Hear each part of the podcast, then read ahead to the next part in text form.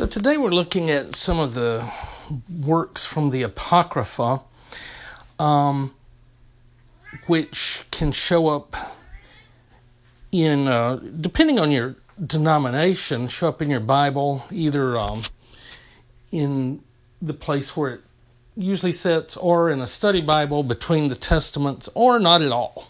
Um, and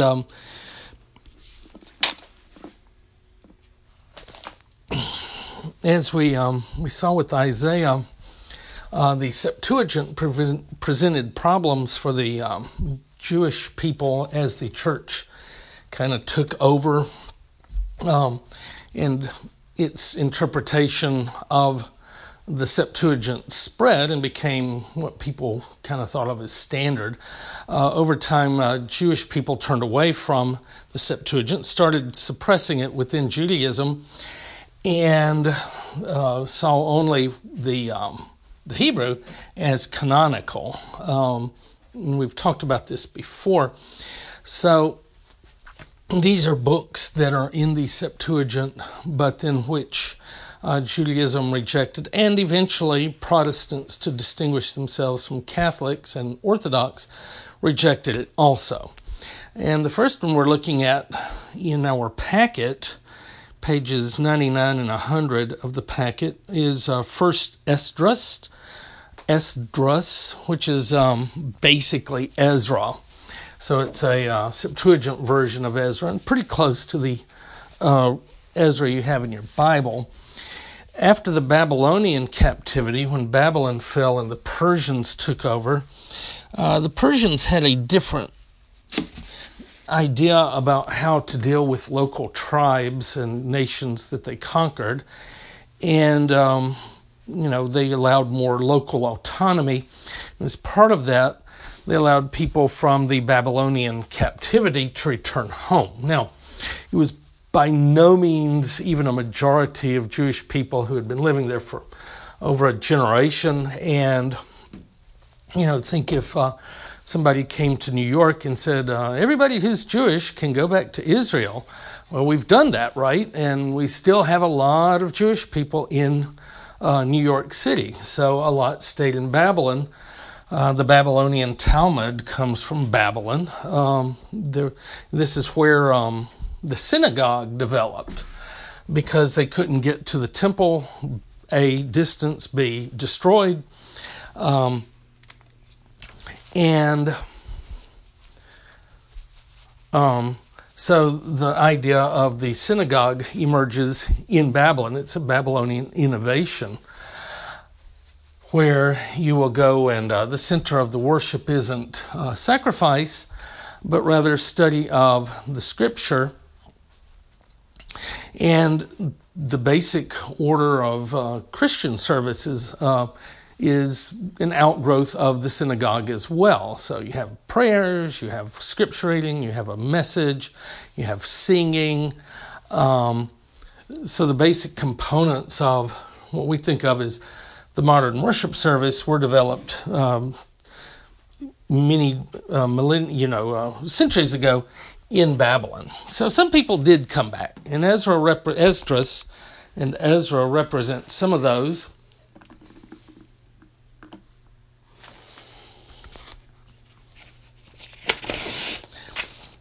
And once they got back, then they wanted to reestablish a temple, uh, which was difficult to do.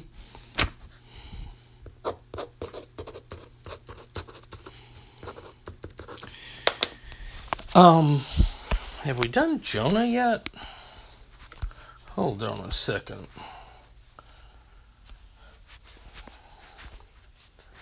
I'm recording these out of order, so let's see.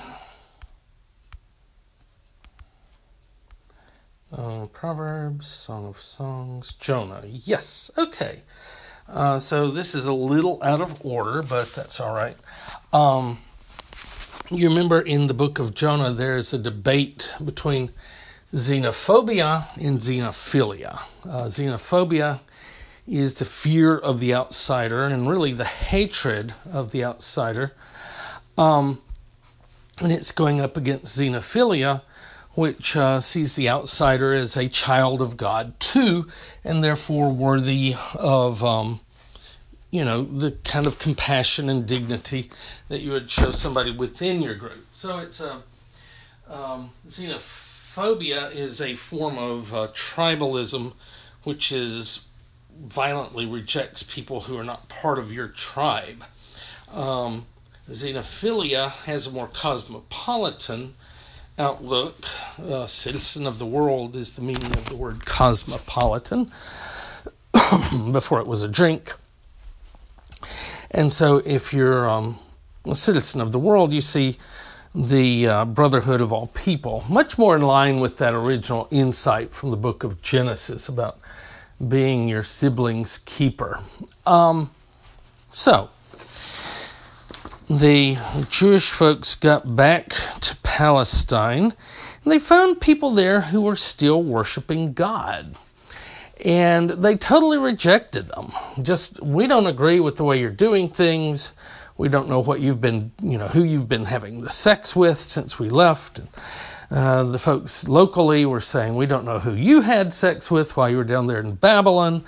Um, and it's this idea of uh, the impurity of, um, of mixing people of different, uh, um, not really races, they're all basically the same race, but uh, different, um, different tribes. And so um, this is the beginning of the split between uh, Judaism and uh, the Samaritans, who are also people who worship Yahweh um, and have their worship more in the northern part of the where the northern kingdom was uh, back at one time. So um, the Samaritan you read about in the um, in the New Testament and the Samaritan woman. Jesus talks to uh, both of these are split off from Judaism because of the re- reaction when uh, people came back from the Babylonian captivity and folks started rejecting each other. So this isn't even rejecting people who don't worship God, it's just rejecting people who worship God in the wrong way. So there's a lot of harm that grows out of the attitude of xenophobia. You think about all the religious wars between people who are basically um, monotheistic, um, much less the ones where the, the religions have a different worldview, but even people within the same worldview. And it, sometimes the closer you are to each other in your worldview, the more you hate each other. So, um, Protestantism in England is a mild reformation of the Catholicism, and yet people in Ireland and even England, if you go back long enough, uh, fought each other for uh, well over several centuries. You know, a split that started with Henry VIII, um, the religious wars in England that started basically on his decision that he made because he needed a divorce these wars finally came to an end with Bill Clinton. Um, some kind of sim- symmetry there, but it's a long time for religious intolerance based on slight differences uh, in your theology. And we see this uh, pursued with full vigor in the book of Ezra and also Nehemiah, and also, of course, as Esdras. Look at uh, First Esdras 4. Well, let's start with um, 434 because it's an interesting view into the um, the universe of that period. O ye men, are not women strong? Great is the earth, high is the heaven, swift is the sun in his course. For he com- compasseth the heavens round about and fetcheth his course to his own place in one day. So in this world, the sun circles the earth, um, in, as opposed to the other way around. Uh, 437 Wine is wicked. The king is wicked. Women are wicked. All the children of men are wicked, and such are all their wicked works. There's no truth among them. In their unrighteousness also shall they perish. And so here's this full voiced You're different from us, therefore you're going to hell. And you're also wicked um, because you're different.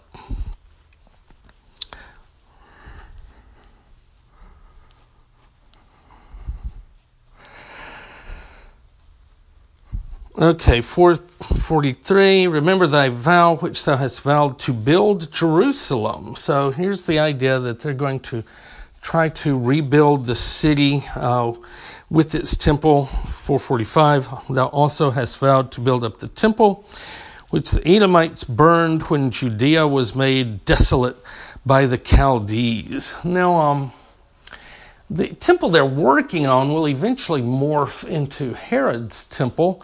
Uh, Herod takes kind of a rundown remnant of a temple and makes it very splendid and one of the wonders of the ancient world. Um, and the part that Jesus cleansed was the uh, court of the Gentiles, which is not part of the original temple um, um, design. It was added on to by Herod because as a part Gentile, he was not allowed to enter into the uh, other parts of the temple. So he made this huge area for uh, people who were not Jewish at all.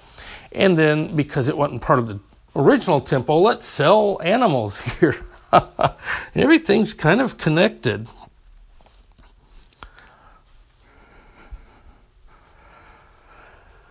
Okay, let's skip ahead to First Esdras 8. Um, 75 Our sins are multiplied above our heads, our ignorance have reached unto the heavens. So there is some um, awareness of their own sinfulness. It's just the sinfulness of everybody who's not us is so much worse. Um, 80, verse 80, when we were in bondage, we were not forsaken of our Lord, but he made us gracious, gracious before the kings of Persia, so that they gave us food, yea, and honored the temple of our Lord, and raised up the desolate Sion, that they have given us a sure abiding in Jewry in Jerusalem. Now, um, there are certain advantages Jewish people had, especially um, in connection with having synagogues and reading the scripture being so important. Um, people who could read were in high demand, and it's so it's in the Babylonian captivity that uh, Jewish people made kind of the leap from mostly being farmers, uh, to having a lot of scholars. Um, Daniel and his uh, team of you know youths when they're taken away, very smart young men who the king sees their talent and wants to use that in his kingdom, uh, and so they are taken to go to school. But it's based on uh, a tradition of scholarship. Um, okay.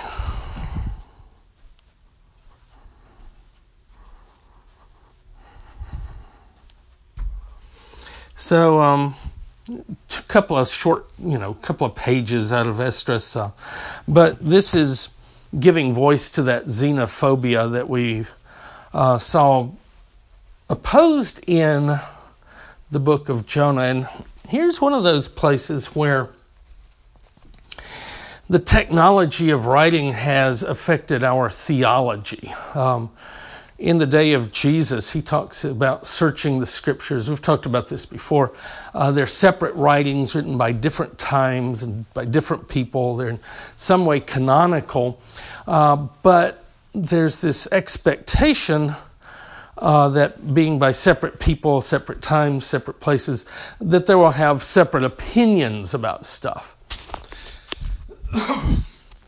the Bible is not one book of systematic theology there's certain themes that are consistent, like the historiography, which is in full view here. Um, but this idea about the outsider, how do we treat the outsider?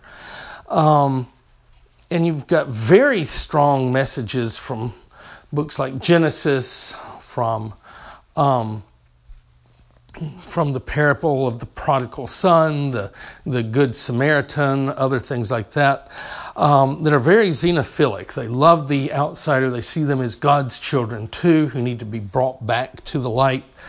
Um, uh, Judaism is a beacon to the nations that's going to bring the nations into God. Then there's this other view that outsiders are evil, they're sinners, God's angry at them, He wants them to go to hell. He's just holding His finger over the smite button all the time, sinners in the hands of an angry God. That's very much in the Bible as well. In the scriptures, in these separate books that happen to belong to the library we call the Bible. Um, and so it shouldn't be a shock when people disagree. And yet, uh, I was certainly surprised to find out that there were um, different theologies within the Bible competing with each other, uh, such as how do we treat the outsider? And Ezra is one of these. You've got to divorce your wives. We're not going to marry the people here. That's in this passage. Uh, we're not going to have anything to do with them. We're not going to let them uh, join in our reindeer games or uh, help us rebuild the temple or anything like that. Um, we've got to keep ourselves pure. Um, so it's a very um, a powerful ideology, but one that leads inevitably to a lot of conflict and isolation. Um, plus, how are you going to reach out and be a beacon to the world when you're closed off to yourself like that? Uh, but it's very tempting. It's a very, very um, attractive um, uh, ideology that makes you want to love those who look like you and hate those who don't. Uh, and it's powerful, and it's one that much of the rest of the Bible spends a lot of time trying to uh, refute. So there's a debate here uh, that's going on, a debate that goes on till this day in the way that, you know, people of faith regard people who don't have faith. Baruch is another uh, book in the Apocrypha. As far as we know, it was never originally written in Hebrew, although some people speculate it may have been written in Hebrew and translated into Greek. But the oldest version we have is the Greek version um, in the Septuagint. And it makes its way, although I don't think um, Ver, uh, Jerome um, included it in the Vulgate originally. It was soon added thereafter, and so it's uh, used in the uh, Greek Orthodox and the Catholic churches, and the ones that use um, that um, that Old Testament, but not in Judaism or in most Protestant denominations. Now, the word Baruch means blessed in Hebrew, and this uh, work is associated with the scribe of Jeremiah, um, who uh, was named Baruch. So Jeremiah, of course, would dictate his books, but he had a, a scribe to write the stuff down. And so the book is therefore associated with the Jeremiah uh, tradition, although apparently it was probably written maybe um, 200 to 100 BC, so much later than the um, uh, Jerem- the historic time that Jeremiah is usually placed. and so um, let's see what Baruch has to say, our little excerpt from that. O Lord Almighty, God of Israel, the soul in anguish, the troubled soul crieth unto thee. Hear, O Lord, and have mercy Thou art merciful and have pity on us, because we have sinned before thee. For thou endurest forever, and we perish utterly. Uh, so there is um, association with, you know, the Jeremiad, the idea of mourning, the idea of people who have gone through a great crisis and are praying to God that He end it O Lord Almighty, thou God of Israel, hear now the prayers of the dead Israelites and of their children, which have sinned before thee, and not hearkened unto the voice of their God. Thee their God, for the which cause these plagues cleave unto us. So, um, once again, we see our familiar by now uh, Hebrew historiography, the idea that people sin and God smites and then they repent and God restores, or they hope God will restore at this point.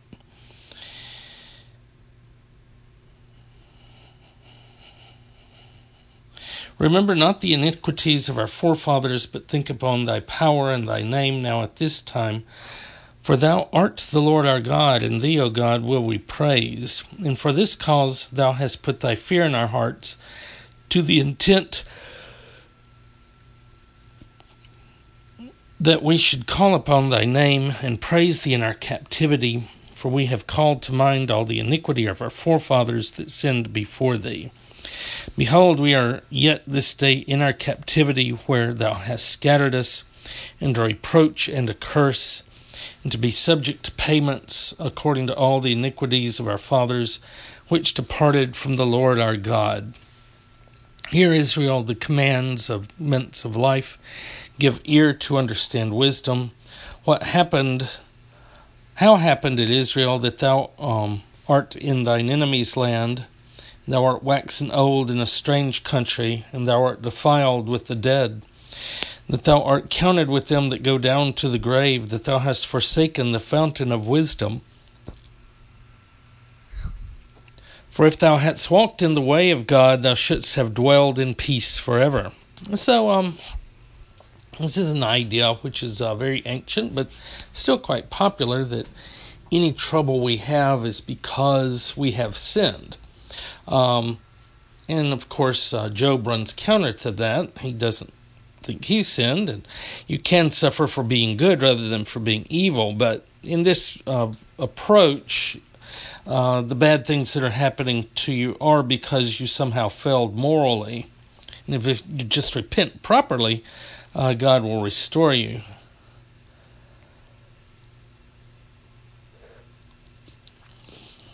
For um, Learn where is wisdom, where is strength, where is understanding, that thou mayest know also the length of days and life. Where is the light of the eyes and peace? Who hath found out her place? Who hath come into her treasures? Where the princes of the heathen become? And such as rule the beasts upon the earth, they that had their pastime with the fowls of the air, they that hoarded up silver and gold, wherein men trust, and made no end of their getting for they that wrought in silver and were so careful, uh, and whose works are unsearchable. They are vanished and gone down to the grave, and others are come up in their steads. So uh, here's this message of judgment um, and possible forgiveness. Our next uh, thing is the Epistle of Jeremiah, which in some versions I think shows up as a chapter in uh, Baruch and sometimes is uh, independent, but it also is late in Greek um, and part of the Apocrypha. A copy of an epistle which Jeremy sent unto them that were led captives into Babylon by the king of the Babylonians, to certify them as it was commanded him of God. Because of the sins ye have committed before God, ye shall be led away captives into Babylon by Nebuchadnezzar, king of the Babylonians. So when ye come unto Babylon, ye shall remain there many years, and for a long season, namely seven generations, and after that I will bring you away peaceably from thence. Now shall ye see in Babylon gods of silver and of gold and of wood borne upon shoulders, which cause the nations to fear. Beware therefore that ye in no wise be like two strangers, neither be ye uh, um, Neither be ye and of them when ye see the multitude before them and behind them, worshipping them.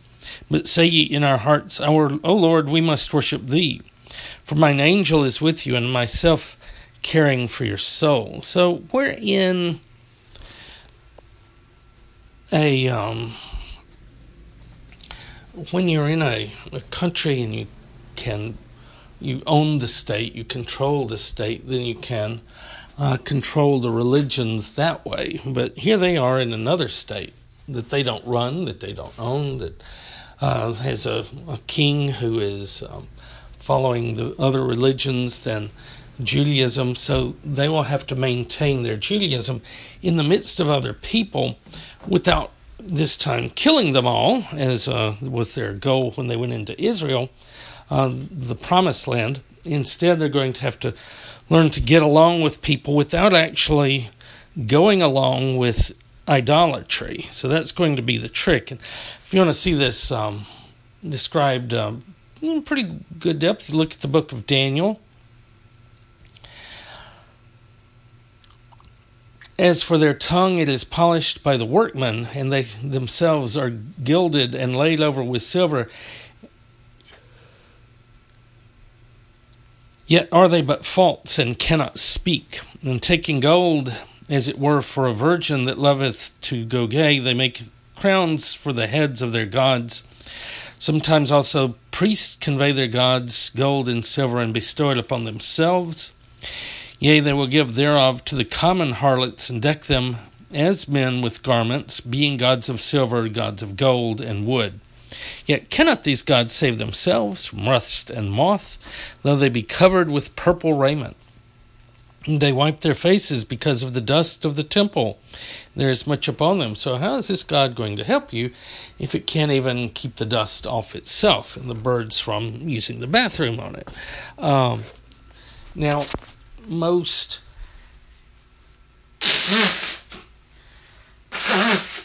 people who followed those religions knew the difference between a god and the representation of that god. But um, this is a common Jewish critique of idolatry.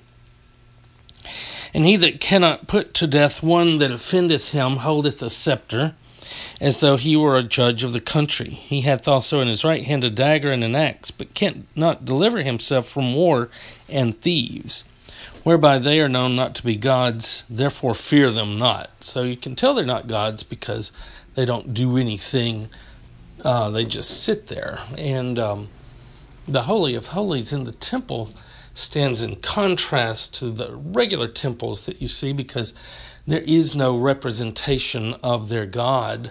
Um, it's basically empty um, because there's no way you can properly represent God. So here's this critique of the idolatry they will see, but also a call to maintain their own devotion to God despite being in a place that is not devoted to God.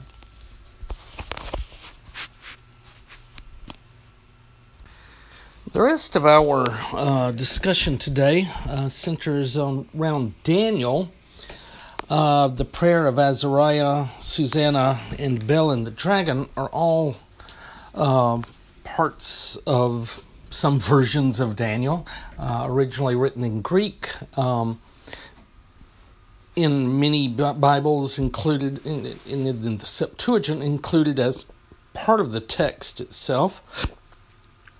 Um, but with um, Protestants, those sections were taken out of the book of Daniel, the parts that originally were in Greek. And so uh, we'll be looking at Daniel 1 through 9, but also the prayer of Azariah, which occurs in 3, and then Susanna and Bel and the dragon, which show up later.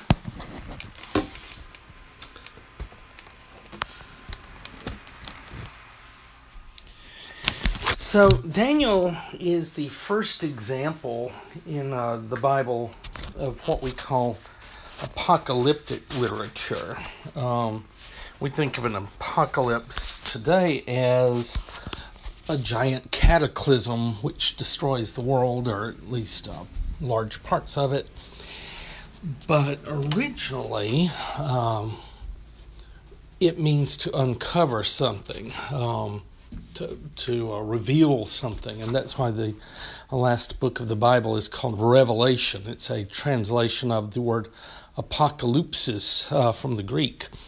And uh, Daniel and Revelation are the two most apocalyptic um, books by genre in the Bible. Uh, one in the Old Christian Old Testament, one in the uh, Christian New Testament. So there are a lot of visions, a lot of miracles, a lot of um, very um, what's the word for it? Symbolic. There's a lot of symbolism that goes on, and you kind of have to decode it to know what's going on. Uh, especially the book of Revelation was written to be hidden in plain sight, so somebody grabs it and reads it, they won't really know what you're talking about. But once you've broken the code, okay, Babylon is Rome, um, and so you can figure out what it's saying. So let's take a look at Bet Daniel. In the third year of the reign of Jehoiakim, king of Judah, came Nebuchadnezzar, king of Babylon, unto Jerusalem and besieged it. The Lord gave Jehoiakim, king of Judah, into his hand with part of the vessels of the house of God, which he carried into the land of Shinar to the house of his God. He brought his vessels into the treasure house of his God. And the king spake unto Ashpenaz, the master of his eunuchs, that he should bring certain of the children of Israel, and of the king's seed, and of the princes, uh, children in whom was no blemish, but well favored, skillful in all wisdom, cunning in knowledge, understanding science, such as had ability to stand in the king's palace, in whom they might teach the learnings and tongue of the Chaldeans. So, we talked about this earlier that um,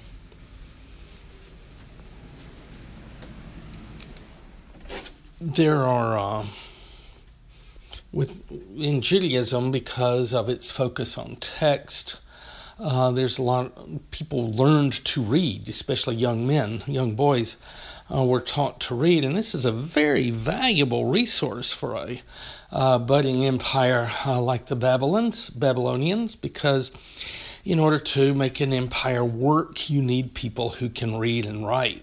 And so, even though they don't know the Chaldean language, they know letters, and and they're the best and brightest of um, uh, the local um, local establishment. Plus, there is the hostage element of it as well. If um, you've sent your kids off to Babylon to be well treated and brought into the uh, the empire's service, it makes it a lot less likely that you're going to get up to something uh, back in Palestine, uh, knowing your kids' lives could be forfeit if you misbehave.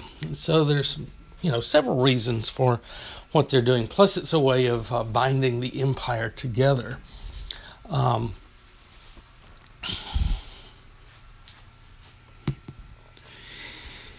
And the king appointed them a daily provision of the king's meat and of the wine which he drank, so nourishing them three years. At the end of thereof they might stand before the king. Now there were among these children of Judah Daniel, Hananiah, Mishael, and Azariah. That's where we get the prayer of Azariah. And to whom the prince gave the eunuchs, uh, the prince of the eunuchs gave names, for he gave unto Daniel the name of Belteshazzar, to Hananiah of Shadrach, and of Mishael of Meshach, and Azariah of Abednego. So this is your kind of uh, Ellis Island experience where you come through and uh, the American there can't understand what you're saying your name is, so they give you another name that's kind of close. So Baruch becomes Bob or something like that. Um, But Daniel purposed in his heart that he would not defile himself with the portion of the king's meat, nor with the wine which he drank. Therefore, he requested of the prince of the eunuchs that he might not defile himself. So, this is where, uh, when you're living in Palestine and you have control of the government and everything else, it's kind of easy to keep kosher.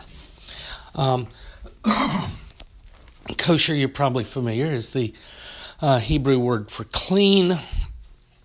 And there are certain uh, foods which are inherently unclean, and any food, any food can become unclean depending on how you fix it. So, a cheeseburger, you know, the cheese is clean, the meat is clean, but you combine the cheese with the meat and you are uh, eating the the flesh of the animal along with the milk of its mother, which is makes it unkosher. So no cheeseburgers for you if you want to keep kosher. So Daniel found that if he stuck to the vegetables, it was a closer to being kosher um, than if um,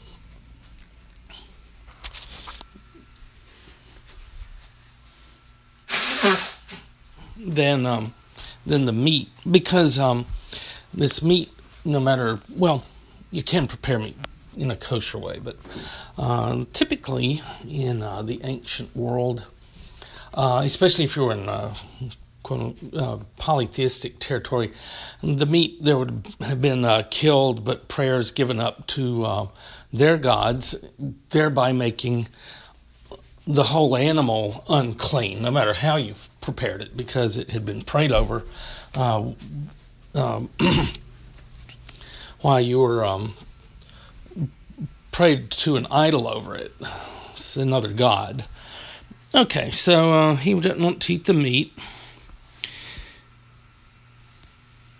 Now God had brought Daniel into favor and tender love with the prince of the eunuchs. And the prince of the eunuchs said unto Daniel, I fear my lord the king, who hath appointed your meat and your drink. For why should he see your faces worse than that of the children which are of your sort? Then shall you make me endanger my head to the king. So he's saying, like so many uh, vegans and vegetarians, people have said to since, oh, but how you stay healthy if you don't eat meat?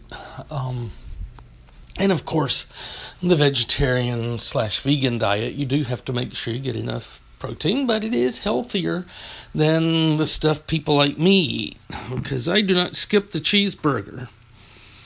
Um, also, we see here a basic decency on the part of the uh, Gentiles, uh, many of them. There are bad Gentiles that we will meet in the book of Daniel, but there are also decent ones who want to help out God's people. And um, so Daniel is by no means the same kind of um, um, xenophobic book that we found with Ezra and Nehemiah. Uh, Daniel is much more open to um, outsiders being able to work into um, being able to um, contribute to God's people without being evil themselves. So that, you know, there's a basic humanity there. Then said Daniel to Melzar, whom the prince of the eunuchs had set over Daniel, Hananiah, Mishael, and Azariah, Prove thy servants, I beseech thee, ten days, and let them give us pulse to eat and water to drink then let our countenance be looked upon before thee, the countenance of the children that eat of the portion of the king's meat, as thou seest, deal with thy servant. So he consented to them in this matter and proved them ten days. So a test, science. Remember, science. He's sciency. Um, and they do the ten day test. They look better than the uh, other children, and so um, he uh, switches them over to a more kosher uh, food for all the Jewish kids.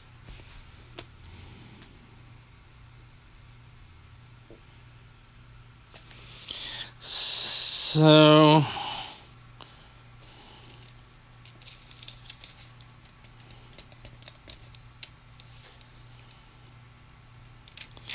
Uh, Nebuchadnezzar in chapter 2 has a problem, and that is he had a dream it's a troubling dream. It was a nightmare, and he's forgotten it. um, and so all of the um, people that come to him, uh, they make up stuff, but they can't figure out what the dream was. Finally, uh, Daniel prays to God and receives a message about what the dream was. Let's see. Uh, in verse 20, it says, Blessed be the name of God forever and forever, for wisdom and might are his, and he changeth the times and the seasons. He removeth kings and setteth up kings. He giveth wisdom unto the wise and knowledge. So he is uh, praying to God and also testifying about God. Um,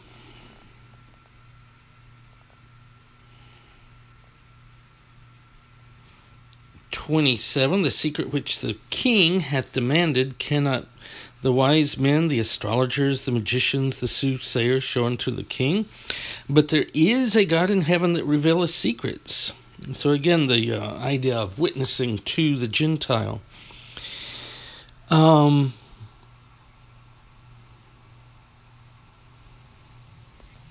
and you beheld a great image. This image, whose brightness was excellent, stood before thee, and f- the form thereof was terrible. This image's head was of fine gold, the breast and his arms of silver, his belly and thighs of brass, his legs of iron, his feet part of iron and part of clay. Uh, and so uh, this is interpreted as a succession of empires, um, each inferior to the last. If you remember your basic ages of uh, the earth in Greek mythology. There was the golden age, and then the silver, and then the bronze, and then the brass. I mean, uh, iron, iron age. And each age is a little bit worse than the last. This idea of history running downhill.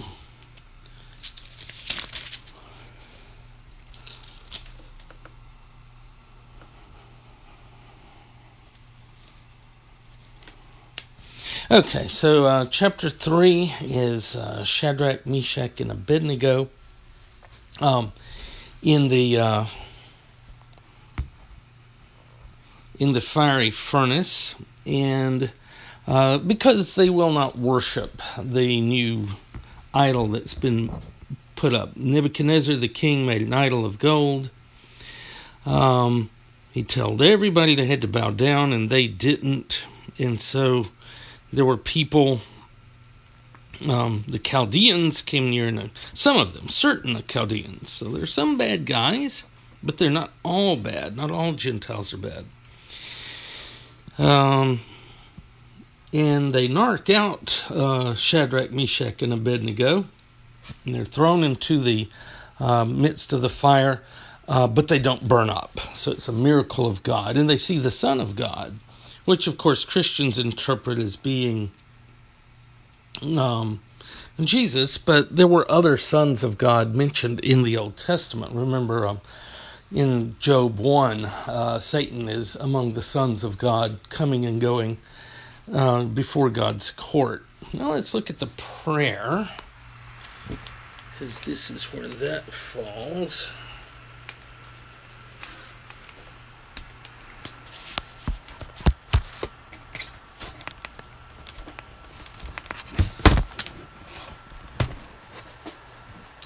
Okay, where did I put it?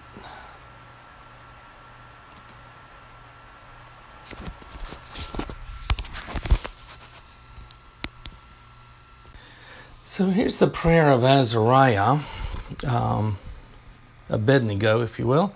And they walked in the midst of the fire, praising God and blessing the Lord. And Azariah stood up and prayed in this manner, and he, opening his mouth in the midst of the fire, said, Blessed art thou, O Lord God of our fathers, thy name is worthy to be praised and glorified for forevermore. For thou art righteous in all things as thou hast done to us, yea, true are all thy works, thy ways are right, and thy judgments truth. In all things that thou hast brought upon us, upon the holy city of our fathers in Jerusalem, thou hast executed true just judgment, for according to truth and judgment didst thou bring all these things upon us because of our sins. Um, so, yet deliver us not up wholly for thy name's sake, nor disannul thou thy covenant. So, he um, he makes claim back to the covenant between God and Israel, God and um, uh, Judah as well, Israel in the broader sense. Um, and there is you know, what happens after the apocalypse, after the zombies? You know, it's kind of Walking Dead is all about that. And so everything up until now, the worst thing that could happen would be losing the kingdom, and yet life goes on. They didn't wipe them out. It wasn't a particularly cruel kingdom. Um, in their opinion, uh, these Jewish kids are stubborn because why won't you worship our God? We're not keeping you from worshiping your God. We just want you to worship this God as well because that's what patriotic people do. Um, so they're trying to maintain their faith in the presence of opposition, uh, some of it hostile, some of it just not really understanding that you can't worship both gods. You know, it's not permitted, not within their religion. So, this idea of monotheism is kind of hard to um, to figure out.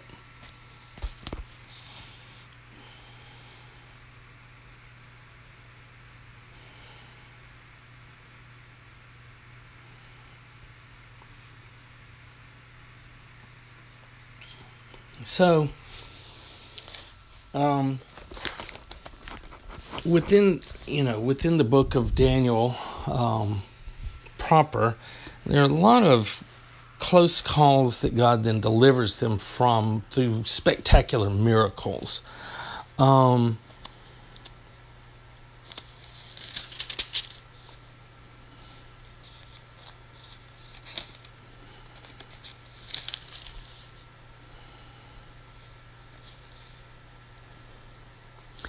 So in uh, chapter 6, we see Daniel, uh, probably the most, uh, one of the most famous uh, miracles of the Old Testament.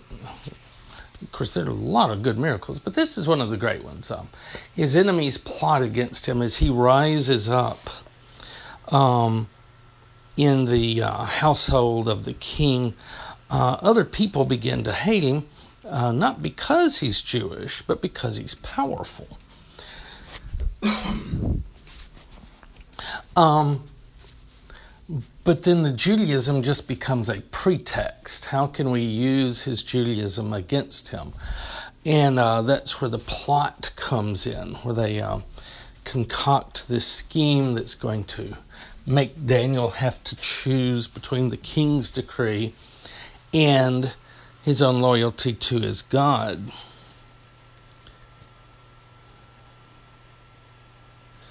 We shall not find any occasion against this Daniel, except we find it against him concerning the law of his God. So they come before the pres um, Darius. When a firm decree, whatsoever shall ask a petition of any god or man for thirty days, they save of thee, O king, he shall be cast into the den of lions. So um, this is kind of self idolatry, but that's what kings do. Um, and he goes along with it, happy enough. Uh, and then, um, of course, Daniel is cast into the lion's den, but survives. Now, why did the king do that? Because his law couldn't couldn't break his own law. Um, but when God delivered him, then the king was happy, and he threw the bad guys in there, and the lions discovered how hungry they were. So uh, this is very miraculous. Now, we're going to shift gears dramatically um, as we come to Susanna and Bel and the dragon. Because all this supernatural stuff just disappears. And in this case, um, these two cases, three really, um, the deliverance doesn't come from a outside an outside supernatural source a direct intervention which upends the laws of nature. Instead god works through his man daniel and daniel's extraordinary insight and ability to get to the bottom of things. So this is where we see the thing about Daniel that made him rise up in the court of Nebuchadnezzar, uh, what was it that was so sharp about him? So, uh, Susanna is a story of a beautiful young married woman and uh, these two old goats uh, of Israel. So, notice the bad guys here. Um, not, not, um, not the Chaldeans, not the uh, soothsayers, anybody else. It's just bad Jewish people. So there are some of those too. Um, and they sexually harass Susanna, um, try to get her to. I think there's a defect with our. Okay, uh, something's wrong with the packet, but I made a link for you to click on Susanna. Uh, so look it up online. Uh, part of the story is missing. Okay, so there are these two elders that see her, um, lust for her, and decide that um, they want to have sex with her. So they um, threaten her. This is what we'd call sexual harassment today. And say, if you don't agree to have sex with us two old goats, uh, we're going to say that we saw you having sex with one of your handsome young servants, and because it's our word against yours, and the by the uh, by two witnesses, the truth of something is established, uh, then you will you will die. And she said, "Well, I'd rather die than uh, besmirch my honor." So indeed, they bring the um, the charge against her that they saw these two men having the sex with that they saw these two men saw her having the sex with uh, one of her servants and under a tree. They were under a tree i say a tree. Um, and the crowd's ready to uh, rush to judgment to carry out an honor killing which still happens in parts of the world today um, especially the uh, double standard is um, applied against, you know, this kind of penalty is meted out against women much more than it is men. Um, but in comes Daniel and uh, says, wait a minute, wait a minute. Wouldn't be fair to just uh, rush to judgment without questioning these two very worthy gentlemen.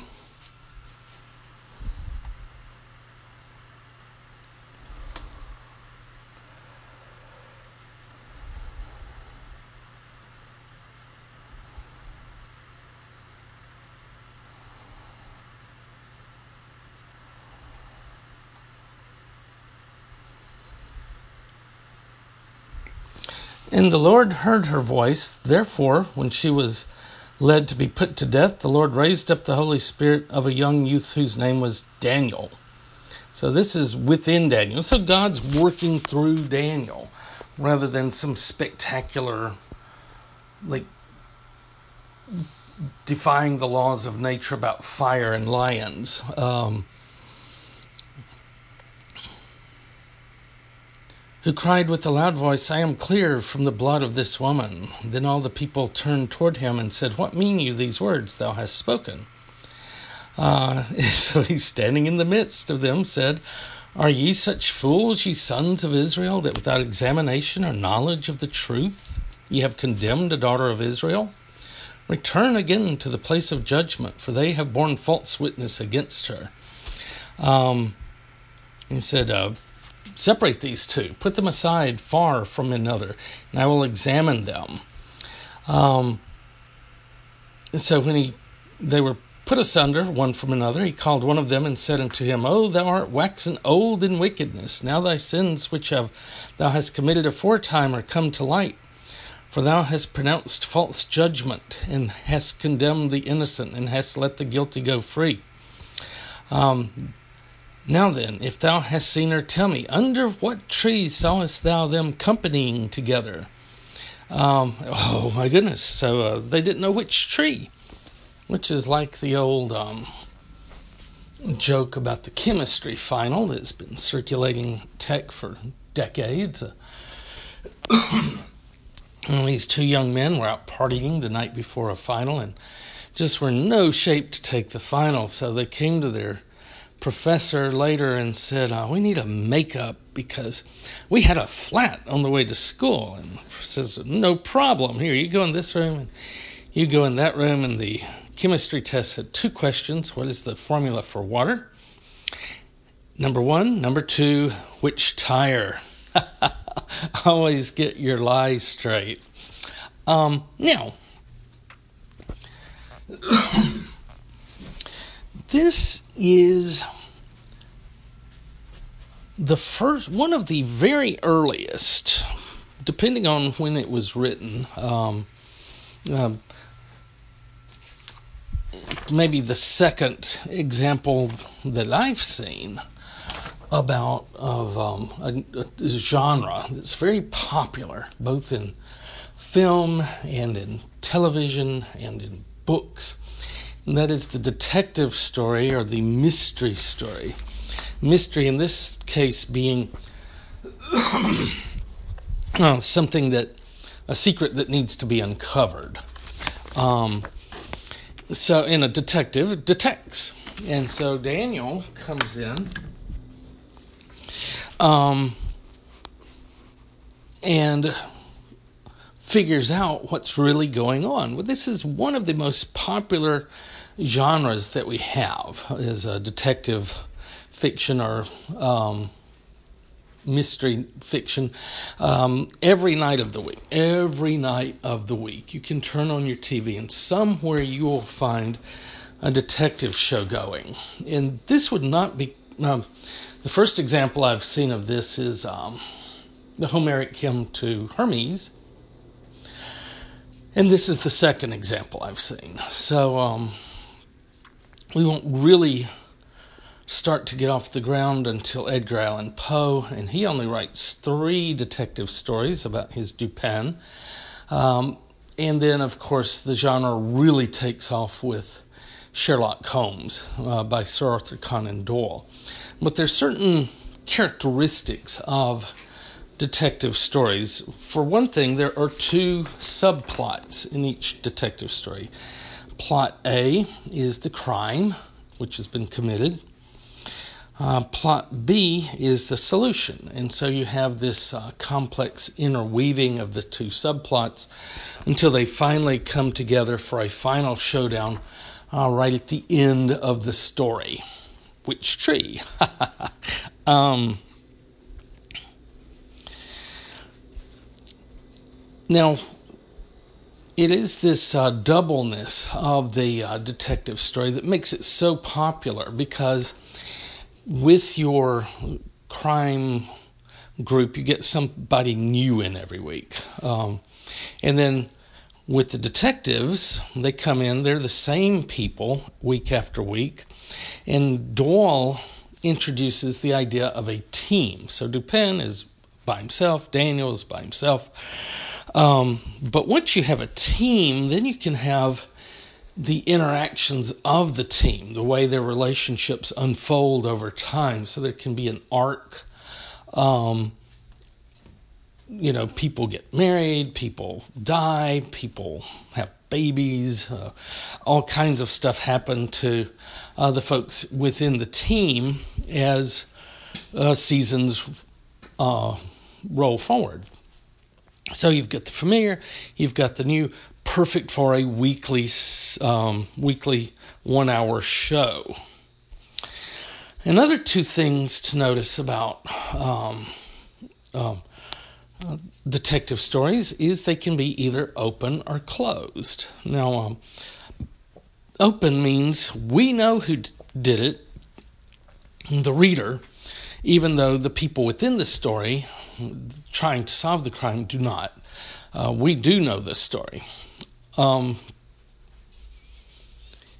the closed kind of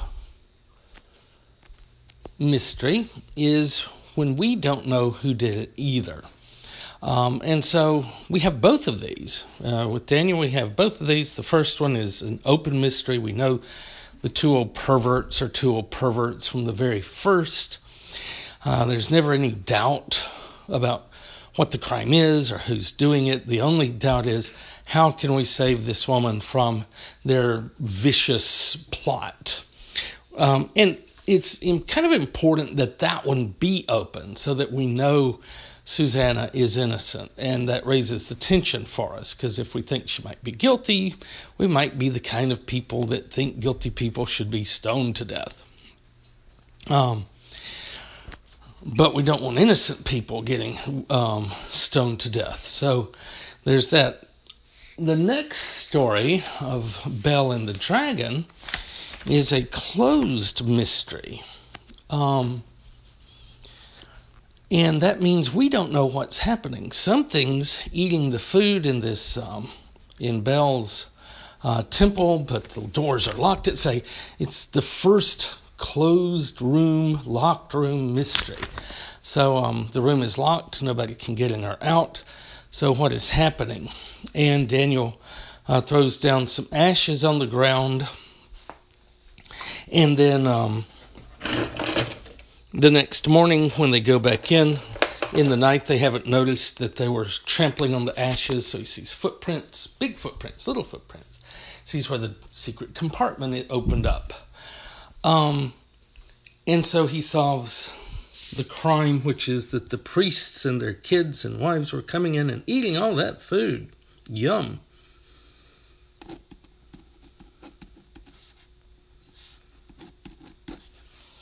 Um, so that's a closed one that he solves. One more thing to notice about these two types of mysteries, because these really are subgenres. Um, um, is that in addition to being closed or open, you have different ways, different skill sets that various uh, detectives have in solving their crimes. And eventually, these will separate off into different jobs. So, um, the way he solves the first case, the one with uh, Susanna, is more like one of those lawyer shows where, through uh, clever legal reasoning and, in this case, cross examination, he reveals uh, gets to the truth of the, the crime. And this is the kind of stuff we used to see in Perry Mason. And it's, you know, every other lawyer show is just the same. So uh, he's kind of the. Um, the ancestor of that kind of show. The second crime, the uh, Bel and um, where they're the kids and the the priests and their wives and their kids are coming in to eat the food. Sounds that much more like a CSI kind of case. We're going to get the footprints, uh, hard evidence, and um, you know, study the evidence and figure out what's going on based on that. So um, um, it's all right here. The whole uh, detective industry, right here in these. Uh, two passages, very fascinating. Um, that um, and very out of out of character with um, the rest of the book of Daniel, which is all about uh, the most spectacular kinds of miracles that you can imagine. Instead um, uh, of God working these external miracles by overturning natural law, God is working through His um, servant uh, Daniel and his um, his intellect and um, his perception and his empathy. Uh, so um, um, it's a different kind of approach to um, the way God interacts with the world around us. So um, in this version, uh, Jewish people and other people of faith in uh, in later interpretations uh, can make their way in the world if they're uh, if they're loyal to God and persistent and honest and diligent and have your basic set of virtues uh, that you go by, as well as um, you know using your brain to your utmost. So I like these uh, passages, um, Susanna Bel and the Dragon.